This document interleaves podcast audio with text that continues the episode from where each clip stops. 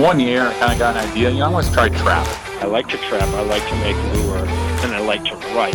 Where can it go from here? I would be able to spend more time in the woods.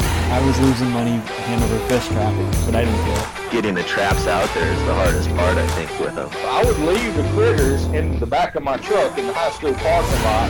We're gonna set traps, like no matter what. Some of these guys have trapped these areas for generations. Got through the fur bin. Thank God. This is northern Michigan. This is what you do. Representing trappers in a positive light. I'm gonna ask you guys a question. Do you know everything? This ought to be fun. Trying to learn something from these legends. Ask questions without asking questions. Volumes of Fur Fishing Game magazine. Instruction from Parago Gorman. Herb Lennon's articles, the Herb Lennon ads. True information, trapping radios. We are trappers on ourselves. To me, that's pretty important. All right, everybody listening to me? Develop a system you have to put the work in ahead of time to build big trap line. If you got variables, berry bushes, sand, and turkeys, you got bobcat. He started talking about these big pans. Most of my tuna are coming from up top, not down bottom. Probably the best marten country in the world. I don't get any better. Trying to set predator trash and trash waders. The back of that beaver looks like a, a shear. You better edit this part out. Yeah, we better. Back in the fur shed. This is Trapping Today. I'm Jeremiah Wood. Thank you for listening in. Great to have you guys here. It's great to be back. It's been a while on the podcast, and we are live streaming on YouTube. So I just threw up the live stream um, just because I haven't been there in a while. We are brought to you by Kaatz Brothers Lures, K A A T Z B R O S dot com. Trap smarter, work harder, enjoy the success that follows. Kaatz Bros has what you need to get started on the trap line from baits and lures to traps, snares, books, DVDs, all the various supplies that you need.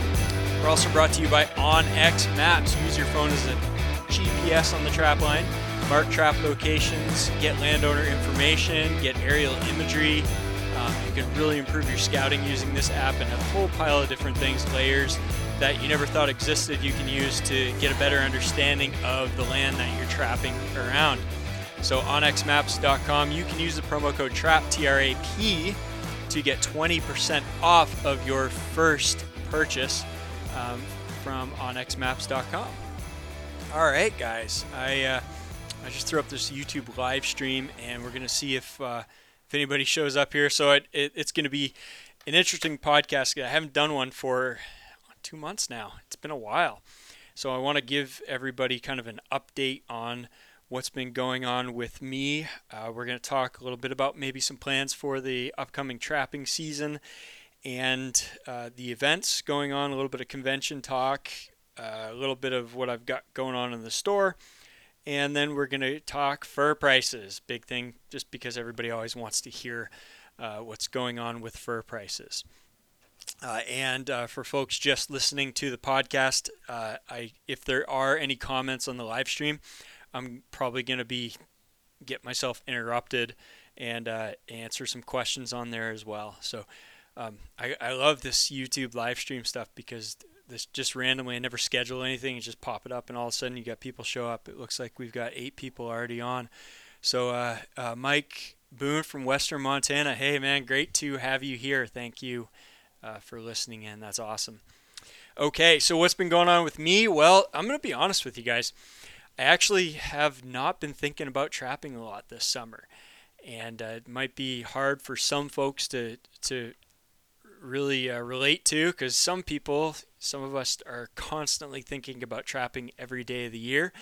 And I've had years where I've done that. I've been 100% just uh, all I want to do is getting ready for trapping. I'm trapping and then I'm done trapping, getting ready for the next season. This year's been different and uh, for a variety of different reasons, but uh, my summer has been spent uh, doing a lot of work on the farm. Uh, I have, in addition to my regular job, I have a small cattle farm, and uh, I have been making hay for winter feed. And the last couple of weeks, I've been on vacation from my regular job, and I've probably I've put up oh probably in excess of 600 large round bales of hay. Uh, and a one person operation so i'm just basically doing all this stuff myself so i've been pretty pretty busy pretty steady working on that and then moving cows around on different pastures and stuff working on fences and water and everything So uh, yeah, I, trapping's kind of been a little bit uh, bit a, bit of a back seat lately, and that's uh, that I I keep thinking, man, I gotta get I gotta get doing a podcast. I gotta get on the podcast, and um, here we are. So I finally we got we actually got two days of rain here yesterday and today, and I started to get caught up, and I said ah, I better get on and and uh, record a podcast and and uh, get back into the swing of things. So I'm sure this fall and winter uh, there'll be a lot going on. So that's what's been happening in my life lately. Uh, um, and things have been fairly slow, although I've I have been getting emails from people. The emails are starting to pick up, even though I'm not doing any podcast recently. Uh, obviously, some people are sensing that we're getting closer to trapping season because I'm starting to get people email me asking about lure, asking about um, uh, various different topics um, related to things I've talked about in the past. So people are listening in. So, a couple of events that we've got coming up here in Maine or in the Northeast. Uh, sorry for folks who are a long ways away. I guess the NTA convention is is uh, already wrapped up. Uh, so, if anybody has, hey, Coin and Gold, what's up? Glad to have you here. Um, if anybody's been there, I hope you guys had a good time there. I, I feel like I feel like there's a bit of a different tone. Hey, Land Cruiser, what's up? Uh, I'm not going to be at Neil's. I'm going to talk about that. But uh, yeah, I, there's a bit of a different tone in the industry lately, and, and I think that's been going on quite a bit in the past year. Um, I I personally feel like this is probably the first true season that we're going into it expecting absolutely nothing in terms of the fur market. And anybody that has been trapping for a, a good portion of their living, trapping for income for a few months out of the year, has pretty much been flushed out of this this whole trapping thing. And uh, it, it really is sad to see, but we've had several years of really low fur prices and it hasn't gotten any better. Um, in addition to that, we have skyrocketing fuel prices. We're paying four dollars and fifty cents. We were paying over five dollars a gallon up here in northern Maine uh, for a, a, couple weeks ago. It's dropped back down to around 450, 470, something in that range. But it's it's expensive. I mean, it's uh, it, it's making it. You know, our, our fuel cost this fall is probably going to be double what it was last fall, and the fur prices are going to be the same or lower. So we have that whole portion of, of the trapping community that's gone or um, not excited, let's say. Maybe they're still trapping because it's in their blood, but they're not super excited about it. Uh, and then there's folks uh, kind of maybe in my, I don't know, I, I don't know where I fall, but uh, folks in the other camp that are going to trap no matter what the prices are. And there's certain species that I'm going to trap for. It doesn't matter what the prices are. I'm going to trap Marten and fisher uh, re- regardless of regardless of what fur prices are. It just doesn't matter. I'll do it for free because it's a passion of mine. It's something that I love to do. But I'm not going to trap coyotes. I'm not going to trap coyotes this fall um, and spend a thousand dollars on fuel and vehicle cost and take vacation time off of work, which I'm pretty much out of it right now anyway, or close to it, and uh, get up at four o'clock in the morning and stress out over people finding my traps and and pounding my body and destroying my body for a ten dollar coyote.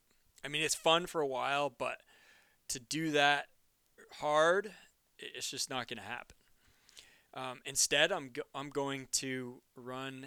Uh, one of the things I was going to talk about here later on is I, I think I'm going to run a foothold trap line for Fisher this fall and is something I'll probably take a week off of work and uh, I'm gonna just have fun and it doesn't matter what the price is and what it costs me I'll probably stay pretty close to home uh, but I'm, I'm just gonna focus on enjoying myself on the trap line.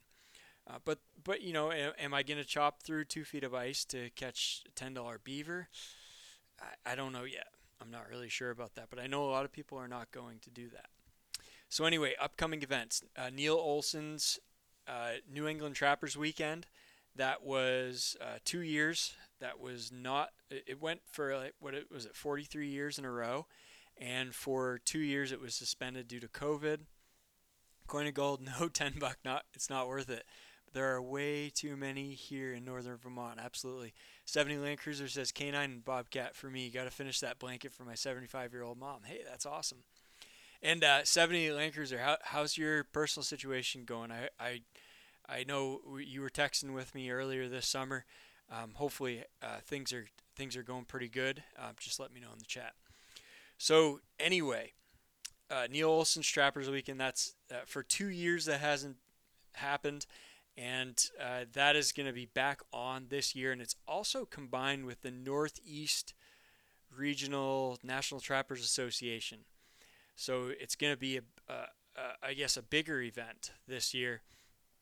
So, um, unfortunately for me, so much better working home or excellent, awesome. Hey, that's good. I'm glad to hear. So, so for me, uh, I, I had, I'm incredibly time constrained, and also with the obviously with the increased fuel, uh, financially constrained as well because I have a lot of things that I've invested in, and I don't have much uh, financial leeway and or time leeway and so between the two conventions that we have here in Maine, Neil Olson's and the MTA, Maine Trappers Association, I could only go to one. And I actually agreed this spring to go to the Maine Trappers Association Fall Rendezvous, which is taking place at the Windsor County Fairgrounds in Windsor, Maine on September 16th and 17th. So that I think is going to be uh, a pretty good event, but it's never as big as uh, as Neil's. It's not even close. It's it's quiet. It really is, and and um, it's unfortunate. There should be more people there. There's a lot of resources, a lot of good people that show up, vendors that show up, a lot of great demos. A lot can be learned, but it's just kind of out of the way, and a lot of people go to Neil's and don't go to that one. But that's where I'll be, and I'm not really sure how uh, how, I'm gonna what I'm not sure what I'm to do. So let's I'll give you a little background on what happened with that. So I'm on I'm on the list for demonstrations uh, in the MTA flyer. It shows Jeremiah Wood on Friday, September 16th from 4:30 to 6 o'clock. I'm to do Trapping Today podcast live from the rendezvous. and to tell you how that kind of came about and what's going on. So uh, one of the guys from the MTA contacted me.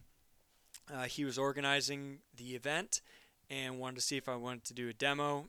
And I said, yeah, sure, I'll do that. And of course, I've got uh, my new book, uh, Marten to Wolverine and Alaska Wilderness Trapline, for the folks on YouTube. I'm showing that here. And uh, you can find that on Amazon or on trappingtodaystore.com. And uh, that's he, he had read the book and said, uh, why don't you talk about trapping in Alaska and all that in your book and stuff? And I thought, yeah, that's a great idea. Put me on. Good. Uh, that evening, after uh, Brian had talked with me, I got thinking about it and I thought, you know, these conventions are are always um, they're kind of they kind of been going the same way for the last 30 40 years and it's pretty well dead and I want I thought about what what is there something that we could do to kind of switch things up and do something a little different uh, to to make it interesting and get more people involved. So I called him back later that night and I said, "Hey, listen, I've got an idea. I don't know if it's going to work or not, but last year every every was it Friday every Friday evening at that annual convention they have live music. And I'm sure back in the 80s or whenever back in the fur boom, it was a big deal and there's tons of people there. Last year when I was there, the live music had like six people there sitting there watching the guy. And the guy was a really good musician, very talented person. And uh, it was great, but there was nobody there. So I thought, well, what if we did like a live podcast?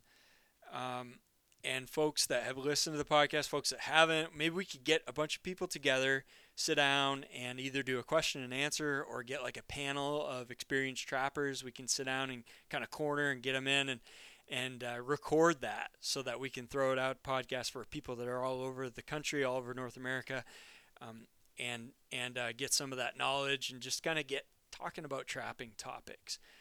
Uh, he, and so I brought that up to him. He said, "Yeah, great idea. That sounds good."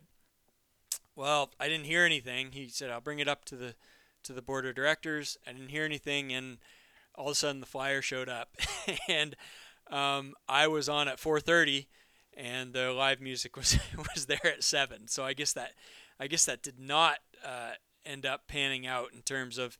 I, I wanted it to be like an evening thing in the dark where we're sitting around. Maybe guys are having a few drinks. Guys, people are kind of loose and relaxed and, and hanging out and kind of like a campfire type of uh, situation. Uh, but it, it's going to be at 4:30, so it's going to be a little different. I'm not sure exactly how that's. Uh, hey, said my grandson and I enjoyed that guy last year. I'll be there at Windsor. Good. Um, so it's going to be a little earlier, and I'm really not sure what I'm going to do. Um, I may try to do some sort of podcast uh, thing. Outdoors with Us says, why didn't they go for that idea? I'd, I'd have been there for that. Well, Outdoors with Us, if you want to do it a little bit earlier, I'm going to be there. We're going to do something. Um, I'm not exactly sure what it's going to be, but I think we'll make it interesting. Um, it might just be simple as me just doing a demo, or maybe I'll set up the recorder and we'll get a few guys around and people, maybe people that listen to the podcast, maybe some trappers that we want to hear from, guys like Neil Olson maybe or Alvin Yates. Maybe we can get them cornered if if we can, and uh, ask questions and do some interview type stuff. So um, yeah, and that is the plan. So I'll be there in September, and I'm that's one of the reasons I just can't make it to Neil's, unfortunately. Uh, but I, I hope that a lot of you guys that are able to go and are, are not five, six hours away, like we are up here, I hope that you make it and uh, and have a good time.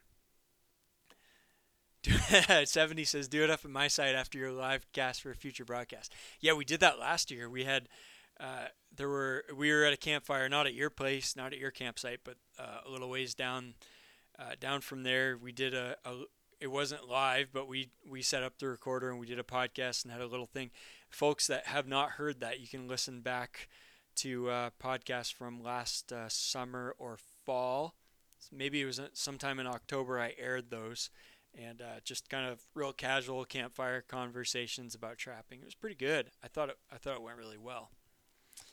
Okay, so uh, moving on, let's talk about uh, Trapping Today store. Um, I had people ask about lure, so we are getting to the point where folks are starting to think about trapping lure for the upcoming season. If you go to trappingtodaystore.com, I have long distance call lure is in stock, and several of my other lures, the Birch River Beaver lure is in stock, Muskrat Magnet is in stock, uh, Sweetness is in stock. But Predator and Predator Plus are out of stock right now. I made a whole bunch of that this last this spring, several months ago. That's been kind of sitting in pails, waiting to be uh, bottled up, and that's ready to go. I just need to find time to bottle it up and get it uh, listed back up on the store. So stay tuned for that. I'm not. Uh, you can buy any of the other lures right now, but that stuff I'm not quite ready. And I think what I'm to do is I'm to get a uh, I'm gonna have so, some sort of a combination pack. So I'm gonna have like three different lures, three different four ounce bottles of lure where you can uh, you can buy them at a pretty good discount. I'm gonna I'm gonna make it really attractive for folks. Judith and Dan Davis are on. Southern droughts have concentrated the fur into the biggest creeks. Season will be awesome. All right, Judith and Dan, that's awesome. Glad uh, glad to hear that you are excited and ready to go for the next trapping season.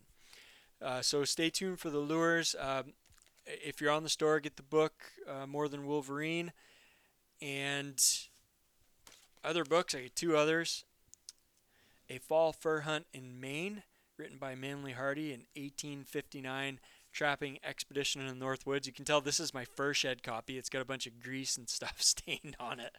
And then finally, Walter Arnold, Maine Trapper, Stories from One of the Last Mountain Men. That's a, a really good book, um, 300 and something odd pages of trapping advice, stories, history, wisdom. It's just really good stuff and uh, something that you might get uh, getting ready for the upcoming season. It might get you pretty psyched up and excited uh, about that. I, th- I think one of the things that runs through my mind is is at least here in Maine, we'll never get the experience that Walter Arnold had with his remote trap lines back in the 40s. 30s and 40s in northern Maine that things have just changed so much. We're more of an industrial forest now with tons of dirt roads everywhere. So it's uh, it's not the same, but just kind of like following along his stories and and dreaming and thinking about the experiences he had. We I feel like you can kind of recreate some of those experiences here even today uh, without having to go to Alaska like I did which was awesome, by the way.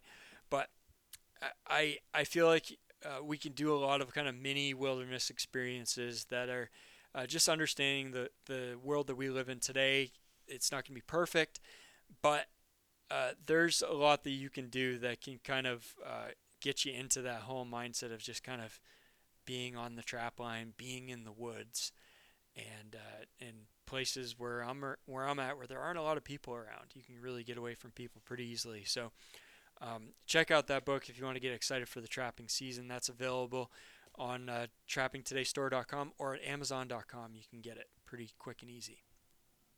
Coin and gold, will you be getting in more predator lure in? Yes, I just mentioned that. Um, I've got a bunch of that that's already made up.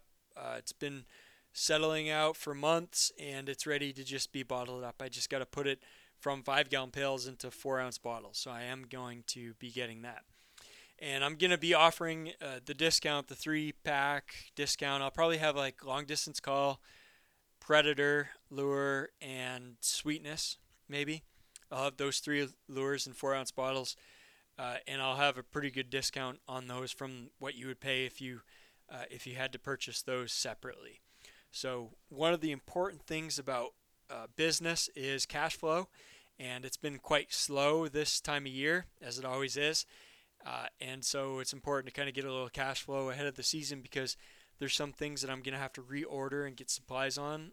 Um, and I, in order to do that, we got to get some money up front. So uh, now, I one other thing I have is wild fur, tanned fur, and in just a second, I'm going to pull out some of those furs and talk about them with you.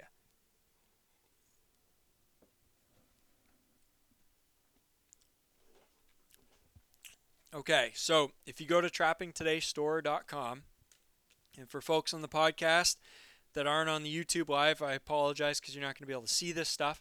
Um, but here's a couple, uh, a few fur items that I have that I caught in my trap line last year. If you watch the YouTube videos, these are furs that were probably caught while I was filming.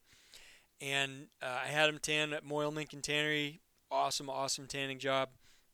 And I sold quite a bit uh, this past winter. Uh, but there are some that kind of didn't they didn't sell through the winter and spring, and then when summer comes, nobody seems to buy wild fur um, or anything, anything. I mean, things just kind of slow down. So these are leftover from last season, and they are still available for sale. Tan furs. Um, these are Fishers, really beautiful Fisher pelts from my Northern Maine Marten and Fisher trap line. This one is 40, it's in the 42, 46 inch size range, and this other one 38 to 42. It's a little smaller. Um, these there are two. This one's got a pretty cool patch, white belly patch. We see that on a, a certain amount of fishers. It seems to be females, at least in in my experience. Um, but that white patch on the belly there, that's kind of cool. Um, we see it on some fishers here, depending on where you catch them. So there's two. That's it, and there there are going to be none available um, once those two sell until probably January or February. Uh, let's go. I'm going to go to trappingtodaystore.com and I'm going to see because I, I, don't remember exactly what the prices were on there. I think they were around. I think they're around 100 bucks. Go to tan furs and the Fisher pelt uh, 90 90 for the smaller one, and the bigger one's 100. So uh, yeah, my mm, I'll talk in a little bit about my goal for the upcoming season, but uh, it's probably going to involve some some fisher trapping. So those are the two fishers I have. Uh, marten, I have quite a few marten left, and these are, of course, I I trap quite a quite a few marten. Um, this is kind of example of a couple of marten from my northern Maine trap line. Of course, they get the the Maine tags on them, and uh, beautiful tan pelts. They're smaller, you know. Our marten aren't like the Alaska and northern Canada marten, uh, but they are. They do have beautiful thick prime fur. Um, really, just a awesome looking pelt. I don't know if you want them for maybe a wall hanger or if you have some ideas on on sewing, doing some sort of craft. Uh, the thing with marten pelts is they make awesome hats, but you can't really make mitts out of them. They're small and they're not as durable, so you don't really want to be rubbing them around because you might, you know, the, the the hide is a little bit thinner than something like a fisher, or definitely way thinner than a beaver. Um, so uh, good hat material. I thought something I I've been thinking about. I've been trying to get my friend Josh Fisher up in Fairbanks, Alaska, to do is is to make some can coolers, some koozies out of these. Um, I think they'd they'd make pretty cool koozies. But anyway, uh, those are the marten, and then finally I have two beaver pelts, only two. Uh, I sent some to Josh. Uh, I sold quite a few, and uh, there's just two left. I have the. I mean, this is these are unbelievable. Maine. Um, hey Judith and Dan, we sent a bunch of fur to Moyle. They said it would be November before they come back. Really? Okay, so one thing with Moyle that I've noticed, eh, they they are the place to go. Really, honestly, I as far as dependability, quality product, and price, I don't think you can beat them. But one thing I've noticed is if you send early in the season, like we're lucky in Maine because our general trapping season ends at the end of December. If you send them in early January or late December, you're going to get them pretty quick.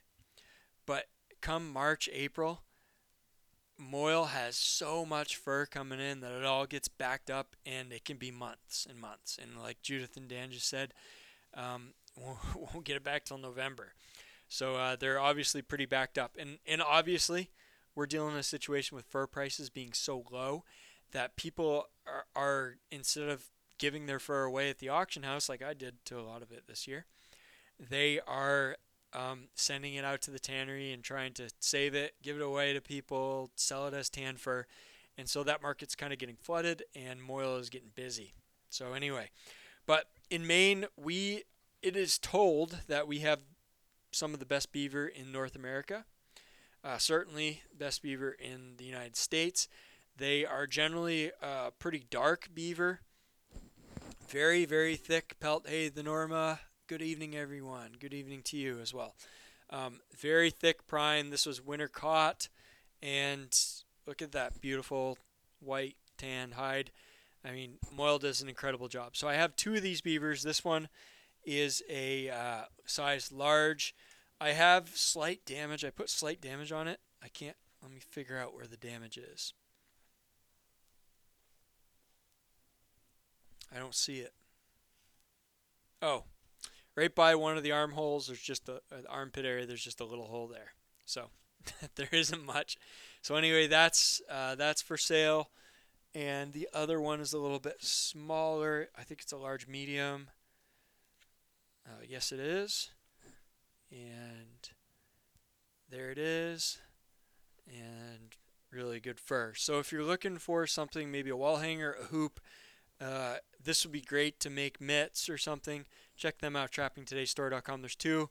When they're gone, they're gone, and I won't get any more of those till, like I said, probably at least uh, I think February or January, February at, at, at, the earliest. And I don't even know what I'm going to do with beaver this year. I may not even trap them, be honest with you.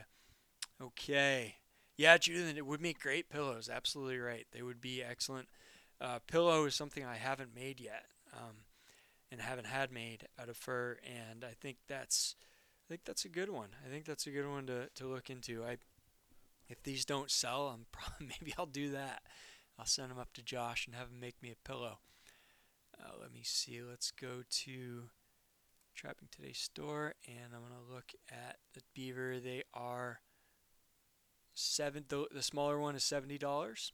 These are all these prices are include shipping as well. And the big one, the large is let's see, is ninety. Oh nope, that's not. What the large is seventy five because I have that little hole in it. I cut off a little price, so uh, seventy five dollars for that one. So check them out, trappingtodaystore.com if you are interested. If not, no no problem. Okay, let's see. Let's move on to. I had one thing I want to just mention for people who are interested in Maine trapping. I, I had a podcast listener email me uh, yesterday or the day before about Dead River Rough Cut, and it's something I haven't mentioned before on the podcast, but it's uh, it's a video that was made way back in the day. Judith and Dan, how much are you finished for bringing in the auction? Um, okay, we'll talk about that pretty soon. But anyway, this is a couple of guys from uh, Western Maine that kind of holed up for a winter in a old prisoner war camp, and uh, out. It was out basically in the middle of nowhere. If you guys have listened to the podcast and listened to the episodes with Billy Thompson and Charlie Tucker, the guy from Mountain Men TV show, um, those guys, those are kind of local guys. Billy's from that Western Maine area, and he is incredible guy. He is probably one of the best trappers in the United States, in my opinion.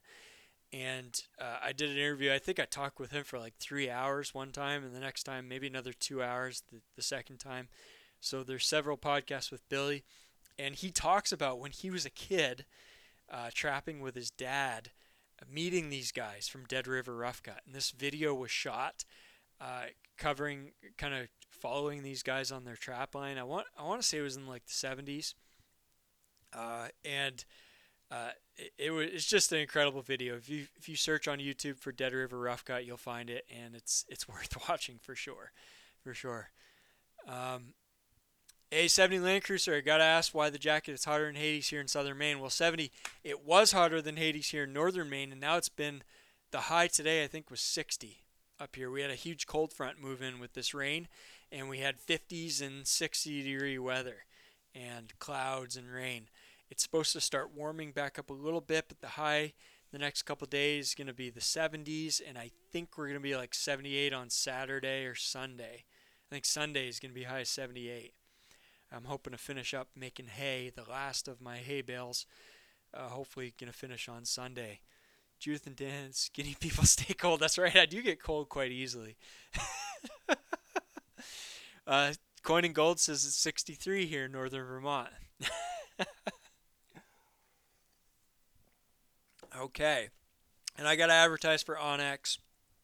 Uh, they're big supporters of the podcast, so in the channel. So Thanks for that. All right. Do you want to talk about fur prices? I'll tell you what I had happen with me uh, at the at Fur Harvesters auction in June. And I don't know, mid 80s in southern Maine. Wow, that is a huge differential. Um, although you are like 200 miles south of us, but still. So, actually, you're probably more than that. But anyway, we're in a different era for fur prices, and Mountain Mariner Off Grid Alaska, 40 degrees and heavy rain, over 10 inches of rain since Thursday, obviously in, in Southeast. Wow. Wow, that's insane. Um, but yeah, we're, we're kind of, we're in this different era and it's been, you know, you basically the country fur buyers have mostly gone out of business. You got Groenewold Fur and Wool that's still buying fur, um, and you've got Fur Harvesters Auction. You know, there's the only auction house left standing. So there really aren't a lot of options for marketing fur. There really aren't a lot of people buying fur anymore. So we have uh, the North American market is pretty well stalled. Uh, it's pretty well gone away. The only thing we had for a bright spot in the North American fur market was Canada Goose, which was the uh, liners, the uh, trim for winter parkas that were really popular, and they were trimmed with coyote fur. The knockoff parkas that looked were lookalikes were trimmed with cheaper coyote fur or raccoon fur, and uh, that's gone away. That's done. That is over. So uh, there was folks that were arguing, saying, "Oh, that's not going to die. That fashion trend is going to keep going. Someone else will take up the torch and do that." And it didn't happen. Uh, we had Russia and China, our biggest markets for for exports, and Russia obviously is in war with Ukraine, and so we have tons of sanctions against Russia. Um, so that has interrupted that market, and China has been in perpetual on and off lockdowns due to COVID because they have a no COVID policy. They don't have a good vaccine, and they basically shut their entire economy down in major cities when they have COVID cases pop up. And so our two major markets are pretty well toast, and our local market is pretty well toast. So there really isn't much demand for fur anymore. And that is the unfortunate reality that we are dealing with coming into uh, this fur marketing season.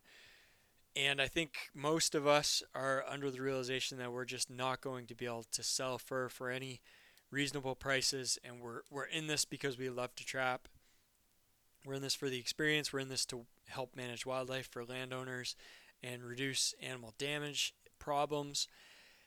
And the if we can sell the fur, then so much the better. It's a bit of a bonus, but uh, it's depressing to realize that uh, you're not really going to be able to to to see any any economic gain from that. Um, looking at the YouTube comments here, uh, Judith and Dan had her on Beaver.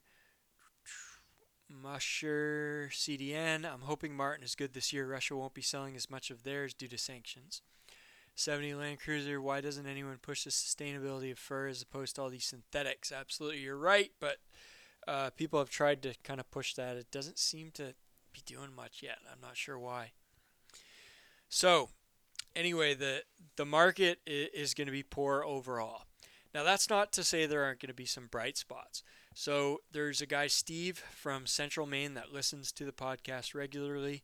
He's a really good trapper. He traps close to home and uh, like I said, we have a really good beaver here, high quality beaver, and he did some trapping late winter, early spring this season, this past season. He sent me some information on his average. I think he was in the high $20 for average on beaver. But he only caught extra large, XXL beavers, dark, fully prime, and he's really good fur handler. And he just sent, you know, a really excellent collection of fur. So it's possible to do that. But guess what? I took my better XXL quality beavers. I sent those off to uh, either Josh Fisher in Fairbanks to do some fur sewing, or I uh, sent them sent some to Moyle to sell to you guys. And I had the rest that I had. I looked at them and said, you know, these are kind of medium small. Uh, maybe they're large, extra large, XXL, but they got some damage on them. Uh, I don't think it's worth paying $30 to have them tanned per pelt and the shipping both ways. So I sent them to FHA. You know what my average was? It was like $8 on my beaver pelts. Seriously. So what you're going to have is just a, a small amount of beaver that are going to sell really well. Well, really well. I mean, $27, $28 used to be the average. I mean, used to be the average for a full collection of beaver um, back when that was worth a lot more, you know, 15 years ago before inflation hit us. So uh, you might get a, a, small collection of high quality beavers in good locations uh, that are fully prime. They're going to get that, but most beavers are going to look at maybe 10 to 12 dollars if we're lucky. Um, and I think you're going to get less than that in certain places. Um, Coin and Gold says soon if things keep going downhill, fur will be cheaper than cloth. Yeah. Money would be in quantity that you harvest. Judith and Dan, I had a lot of 52 sell for 16 bucks a pelt. Yes, and Dan Davis, you are from uh, the South, and that typically is not a great, uh, a great beaver, great quality beaver. However, uh, I know that from watching your YouTube videos that you are a really good fur handler and you have a good collection of beaver. So uh, you probably got one of the better averages. Um, they're they're they're also we're also seeing, I think, a quite a, a reduction in harvest. uh, of beaver, and so because there's not many on offer, there are buyers that are looking for a certain quantity of beaver, and they're going to use them for kind of higher end stuff. They're going to shear them, pluck them, dye them, and make coats or make other fur items, specialty items. They need to fill those orders, and they're going to take the top beavers. They're going to work their way down uh, the different sections until they get what they need. And when those orders are filled, the only thing left is the hatter market. There used to be a big Chinese market. They'd take a bunch of that stuff and dress it really cheap, and that's gone. So uh, the hatter market is basically going to grind that up into felt to make cowboy hats. So uh, you're to see, I think, those pretty good averages for better beaver. But when when those are filled, and that's to depend on us as trappers. If we, uh, depending how many of those animals we harvest and how big of a collection we put in the auction, or sell to guys like Groenewold, when those orders are filled, it's to drop like precipitously because the hatter market has no competition. And so those might, you know, those might even go down to 6 or 8 dollars a pelt on average. Um so yeah, that that's that's what beaver is going to do. Let's move on and talk about coyote. What do you guys think about what's going to go on in coyote? Let's let me let, sit here for a second and let people uh, maybe comment on coyotes if you think uh, you got any opinions on that because a lot has changed in the coyote market. Hey, David Toms from Texas. What's up? Good to have you here. So coyote um, were the the perpetual bright spot in the market for the last five six years, maybe maybe eight or ten years even. Um, coyotes have been selling well for quite a while. Particularly, it's been the western heavy coyotes. Um, 70 Land Cruiser says uh, it looks like it's going to be more ADC need. Yeah, for sure. You're you're probably going to get paid more for animal damage control work than you are for the fur. I don't think there's any question about that. Dan Davis using a post flushing knife, Weeby one handed scraper to finish the scraping, and a cold water rinse to remove sand. Um, Musher CDN, what helps the beaver market is selling the castor, $100 Canadian a pound. Yes. Um, and the castor market has started to weaken a little bit, but it's still pretty good. It's better than I thought it was going to be. Um, I think uh, probably American 70, 60 to 80 dollars a pound maybe is what we're looking at. Um, so yeah, that's hopefully that'll s- remain strong um, as the beaver harvest stays fairly uh, low. The danger is if if the castor, if the beaver harvest gets too low over the next few years, um, and the castor gets too high, the the danger is that buyers of that castor are going to look for alternatives. They're going to look for synthetics. They're going to look for different ways to get that flavor or smell, whatever they're they're using that castor for, and they may just fully up and leave the market, and we may lose that market. So um, it's good for now. Hopefully it it continues, but uh, the, it it uh, as we all know in this fur market, nothing is guaranteed. All right, uh, so coyotes. Uh, I I kind of had been talking about this. That I haven't had time to look back and see when I I'd mentioned this, but I really felt that coming into last season that uh, when Canada Goose announced they were getting rid of all wild fur in their uh, parkas, uh, I, I was really convinced that was the end. And there were a lot of people that were arguing that uh, the coyote market was going to be fine and there was lots of buyers. In fact, uh, fur harvesters, um, which, you know, I love those guys at Fur Harvesters. I think they do a great job helping us market our fur, but they were incredibly confident that and, and adamant that we've got 20 plus buyers for coyotes, and all of our bidders were not selling to Canada Goose in the last auction. X 20 plus bidders were never selling to Canada Goose, and there's a very vibrant market outside of Canada Goose, and we're not worried about it. The coyote market is going to be strong. Well, guess what? Coyote market was not strong. So uh, we went from having a coyote market of 70 to $100 average on the better Western heavy coyotes. This year, I think we're going to look at about $30. Uh, it, it just it has not materialized. And actually, in fact, I think since I haven't been on here for so long, I'm gonna pull up the fur harvesters auction results from June because I think I should just. Um, well, actually, it says it's July. Sorry, I, w- I misspoke. It was July. July 19 to 23 was. Uh, no, it wasn't July. Come on. Let's, it was June. Yes, it was June. Okay. The uh, July was 20 the 2021 one. Here we go. June 22, June 23 to 27, 2022. This is the auction results. And uh, if I was better technologically uh, advanced, I'd be able to show this on the YouTube live stream, but I'm not going to. Western heavy coyotes sold at 60% for $26.95. That those were the same coyotes that were selling between 70 and $100 for the last several years. Um, so they're done. It's done. Uh, the demand just isn't there yet anymore. It, it's it's unfortunate. It's sad. Eastern coyote sold at 67% for $9.95. Um, it just the Western semis were 1074. The market just isn't there, and I think a, lot of us were were saying that you know back when when this was going like don't expect this to last, don't expect this to last because it, you know you just can't take that for granted. Remember when the otter market was booming and uh, was like 2012 maybe?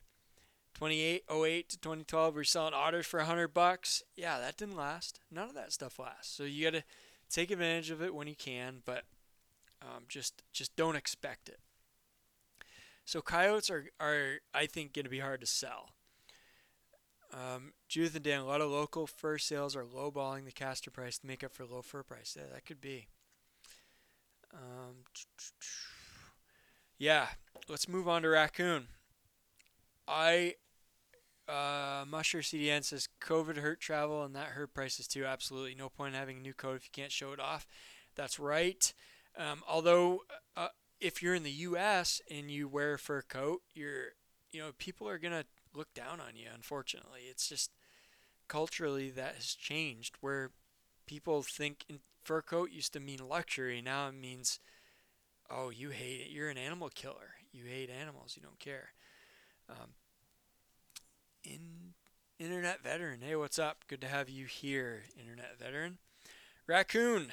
Um, I don't think there's going to be much, if any, demand for raccoon this year, except for the very best raccoon. If you are, uh, if you're in Judith just say one to two bucks. Yeah, I, I think if you're catching early, if it's small, if it's from the south, it's from the northeast, or east in general, you're gonna get nothing for your raccoon. If you're if you're lucky, you might get someone give you a price on it.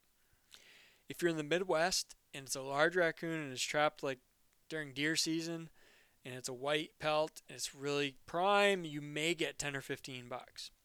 So uh, if, if you're if you got high coon numbers and you can really be selective in what you skin, uh, potentially you can do pretty, you can do okay. Um, but in general, there's just not going to be much demand for raccoon. Holy smokes, Internet Veteran just gave me five bucks. Hey, awesome. Thank you very much. I forgot that I even had that turned on. Um, I think that's super chat, top chat. Um, $5 donation from Internet Veteran. I really appreciate that. That is awesome. And you ordered the book. Sweet. Thank you, thank you, thank you, man or man, or I don't know if you're a man, but I really appreciate it. 70 Land Cruiser, I have a guy that renders the fat down and uses it as a salve for hot spots on his horses and dogs. That's cool. You're a man. Okay, internet veteran is a man. I'm not sure in the in today's society you could be uh, a number of different things. You got to be careful, I guess. Um, make sure that that uh, uh, we don't offend anybody. Judith and Dan, we are buying a 5X tan raccoon. Never seen one that size. Neither have I. Okay, move on to muskrat. Uh, muskrat, not going to be a lot of demand for muskrat. Wild uh, ranch mink um, and muskrat kind of go together, as as do wild mink generally. But Hey, we got 25 people on the chat, unannounced. Haven't done this for a couple months. That's pretty awesome. Uh, I'm glad to have you. It's and it's five o'clock on a Tuesday afternoon, so that's good. Uh, when while uh, ranch mink prices are in the tank, and we're, we're really, it, it is just, it's there's just a huge backlog of supply that has not been filled. And so, because ranch are so cheap, it's going to be hard to sell muskrat. And uh, muskrat, I think we're you know we're three four dollars last year, was was pretty good, and uh, it was pretty steady, especially early in the season. It kind of weakened later on. Uh, this year, I think you might be two two fifty for muskrat that's going to be kind of a, a pr- my prediction. I just think the demand has softened enough that we're not going to see a lot. Uh, hit that thumbs up, yeah, for sure. Definitely hit the thumbs up. We got 15 thumbs up on the video. Thanks, guys. Uh, how about Marten? So Marten are kind of a unique product. Uh, somebody mentioned earlier in the chat that uh, Russia cannot export their sable due to sanctions and that may influence the sable or marten market. It's basically the same thing. If you look at uh, if you look at sable, um, if you if you look at the actual Russian sable, they they look totally different because they stretch them different. They stretch them like really short and wide. They look they're weird looking, but this is the same fur, same buyers, same product.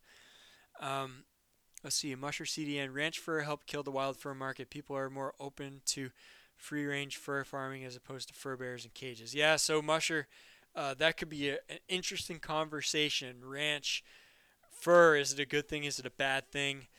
Um, I am kind of split on my opinion on that topic. Um, if you if you read the Walter Arnold book that I have here, um, for folks who have read it, there there are some articles that Walter wrote back in the 40s about that specific topic. Back then, the ranch fur industry was just getting started, and there was a lot of demand for fur, but it could not be fulfilled. The the the supply was so limited because it was wild harvest. It depended on the weather, depended on what state you were in, what you could get, how many trappers were out there, and so prices were really good. People could actually make a living harvesting fur.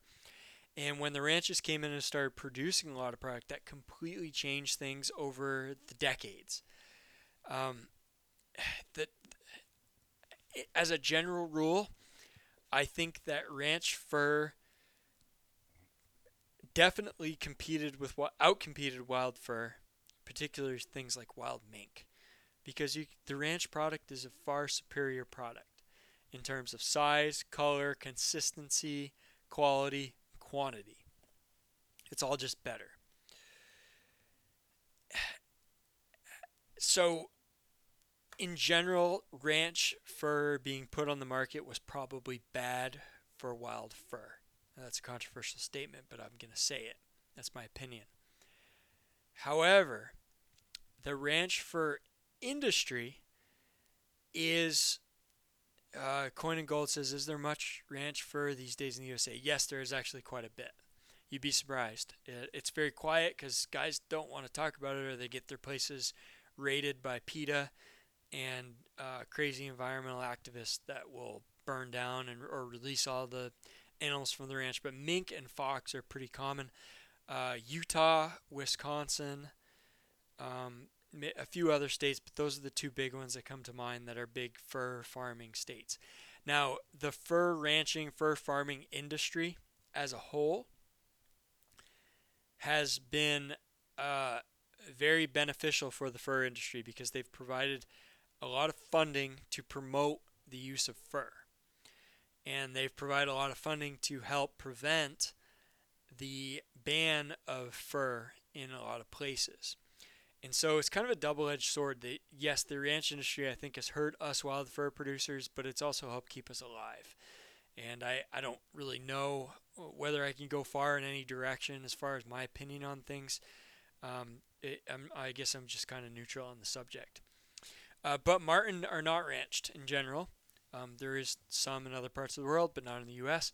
And uh, because of that Russian issue, potentially we may see a little bit more demand for our marten in the uh, continental United States or in the nor- in North America, Alaska and Canada. Uh, I I don't know that the demand is going to be huge. Uh, another backdrop that we are looking at that I haven't even mentioned. We talked about the whole COVID thing with China, Russia, the war in Ukraine, all that stuff. But another thing that I never even brought up was macroeconomic environment that we are in. I think we are headed for a huge economic decline. And uh, inflation is 9 10% right now. I'm not trying to try not to get into the political side of things, but uh, I will say uh, inflation is high, the stock market is high, uh, government spending is sky high, and uh, the economy is probably headed for a significant downturn, in my opinion. Uh, I I really don't see how we can keep this up for much longer. And the dollar, the United States dollar, is at a at a huge at a high. I don't know if I don't want to say all time high, but it's at a high um, relative to other currencies around the world. I don't see how long this how, how this lasts much longer. We're already in an economic recession by the technical definition of recession. Uh, two negative quarters of GDP growth decline, or negative GDP growth. And I, I think things are gonna things are gonna be on the downturn. And so uh, those consumers that have all that extra money that we rely on to purchase fur items uh, may not be there in as, as large a quantity as as they uh, may have been in the past. So, uh, Judith and Dan, I have both sides of this under my belt. I grew up on a mink farm, but trapped for myself. May, oh, mink farm produced Elizabeth Taylor's fur coats. That's pretty cool. That, that's awesome. That is awesome. Yeah, an internet veteran says the consistency of ranch fur is what did in wild fur. Absolutely, for sure. Um, it, it was a good product. Um, that's why that's why farms do well. They produce a consistent product. Uh, Musher CDN, let's hope more rappers start wearing fur. Yeah, absolutely. Um, I don't care who wears wears it as long as they wear it. Um, and and so, uh, Marten potentially we might see some uptick in the Marten market, but you know probably uh, thirty to thirty dollars, maybe some advance with the better Alaskan Marten. You might see fifty or sixty, possibly. Um, I really don't know. The Alaskan and Northern Canadian Marten, the ones that I trap, I'm thinking 20 $25. The ones out in Montana and Idaho, Utah, maybe 20 bucks. Uh, is probably what we're looking at. Uh, Fisher, Fisher, I don't think are going to be much better. Uh, again, very you know pretty limited item. Not a lot of supply, but not necessarily a lot of demand either. And uh, I'm thinking, you know, maybe 20 or 30 bucks for Fisher. It's not that bad. Um, but I, I, you know, one of my goals, I think, I think I'm going to try to go after Fisher this year. Uh, if I if I trap in a major way this year, it'll probably be for Fisher. I think it'll be something different, interesting, and something that I will enjoy. Also close to home. I don't have to go way out in the high elevation backcountry of northern Maine where I go, you know, 30, 40 miles and climb a thousand feet elevation or six, seven hundred feet elevation plus uh, to get into my trap line. I got fisher running around all over the farm country and the woods country just around me down here. So um, I I probably will go after fisher in pretty decent numbers. Um, uh, just let me let me do really quick otter and bobcat, then I'll uh, and fox, and I'll circle back to fisher just to finish this thing up. Uh, fox, you know, 10, 20 bucks maybe. Uh, very limited market there. Otter, I think 20 for otter is what we're probably going to be looking at. Um, uh, there's going to be demand. You're going to be able to sell them, but 15 to 30 maybe is what the otter range is going to be. And bobcat, the western bobcats that used to bring 500 on average, I think are going to bring about 150 dollars. Uh, you're going to get some $500 cats because Uh, there is a small percentage of people who still have a lot of money and want those items. They want those white bellies and spots on cats to make those high-end fashion coats. Uh, and uh, and there's going to be demand for some of those, but probably 500 on the better, a 150 average, probably 50, 60 bucks for the rest of the country's bobcats. Okay, let's check out the comments. Uh, David Tom says, "Just think we have traps together: coon, possums, beaver. At least we'll eat." Absolutely right. I ate uh, quite a bit of beaver last uh, winter, and I'll probably do so again. Uh, Judith and Dan, seen $86 farm mink and $5 wild mink. Yeah. Uh, corn and gold. yeah. All right. I won't comment on that. Craig Harmon's laughing. Internet veteran uh, going on. Okay. So uh, finally, I'm going to finish this thing up and say uh, what are what are your plans for the upcoming trapping season? I think if you're listening in, you're probably going to be trapping to some extent. Uh, looking at 450 to five dollar a gallon gasoline, you may not be trapping very far from home. Uh, looking at very low fur prices, you may not be running a very extensive line. Uh, but I would encourage you to maybe do something that interests you this year. Do something different, unique, uh, something maybe you've always wanted to do. Maybe stay close to home. Maybe do more animal damage work. Um, but for me, that's something different is probably going to be something. Uh, I'm probably going to be doing a foothold trap line for Fisher. And uh, a couple of things with Fisher here in northern Maine. They are very abundant. They have become more and more abundant over the years at the expense of marten populations. Fisher have kind of started to take over a lot of these areas. The habitat is there for them. The habitat's changed a lot with more intensive timber harvest practices here in northern Maine. Um, very, uh, very little regulation and lots of large scale uh, harvest that has changed the forest. So there's not much old growth forest left.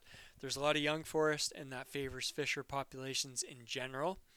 Um, they new, do need a little bit of shelter here and there, so just you know buffer strips around riparian areas and streams where uh, you have some cover. But generally, fisher do really well in this reverting farmland and cut over ground. So um, we're we're gonna have uh, a a pretty good. Uh, I, I think it's going to be a pretty good opportunity. Now, to trap fisher and Marten in northern Maine, we have to use these boxes, uh, these lynx exclusion devices, which I've talked about extensively in the podcast. And these LEDs uh, have to have certain size openings to the box. That makes it very difficult for fisher to get into. So what we see is oftentimes we'll see very many refusals, fisher that come to the bait to the box and they circle around the box and they won't go inside because the opening is too small. And uh, if you had a foothold trap right in front of the box, they would walk right past it, step in, and get caught. And so there are many cases where we could have caught those animals if we had were using footholds. The problem is our conibear traps or body grip traps that we use in those lynx exclusion devices are a five day have a five day check law. In other words, we only have to check those once every five days. So you can run a big line and have a full time job and have a family and other obligations and still trap. Uh, if you set a foothold trap there, you have to check it every 24 hours. So that makes things quite difficult to uh, to do feasibly. Um, so what I'm going to try to do is if I have enough vacation time left uh, for the beginning of Fisher and Marten and general trapping season here in northern Maine, uh, I'm thinking of doing like maybe a 10 day line where I just trap with footholds for Fisher and, you know, I may, I may catch a, a Marten or a weasel here and there, but I'm going to be in Fisher habitat, checking every 24 hours, running foothold traps, and uh, just be something different, something interesting. And uh, I haven't completely committed to it yet. I've kind of got stuff uh, ready. We have uh, restrictions on the size of the trap, uh, the number of swivels, where the trap is set, uh, all that stuff. So it's a it, it's a little bit complex, but uh, it can certainly be done, and I'm thinking about doing it. Um, and I'm I'm kind of, you know, I'm still in summer mode. I'm in farming mode, and I'm starting to get a little bit into trapping mode. So uh, here we go. It's gonna start getting colder. The season is getting closer. It's time to maybe start preparing.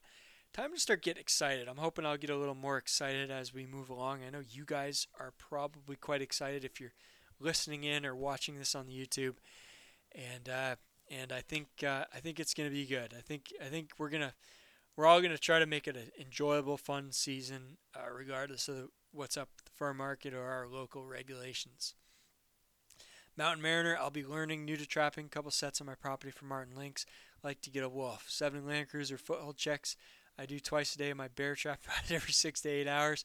And you're a veteran planning on trapping forever. Definitely losing money every step of the way.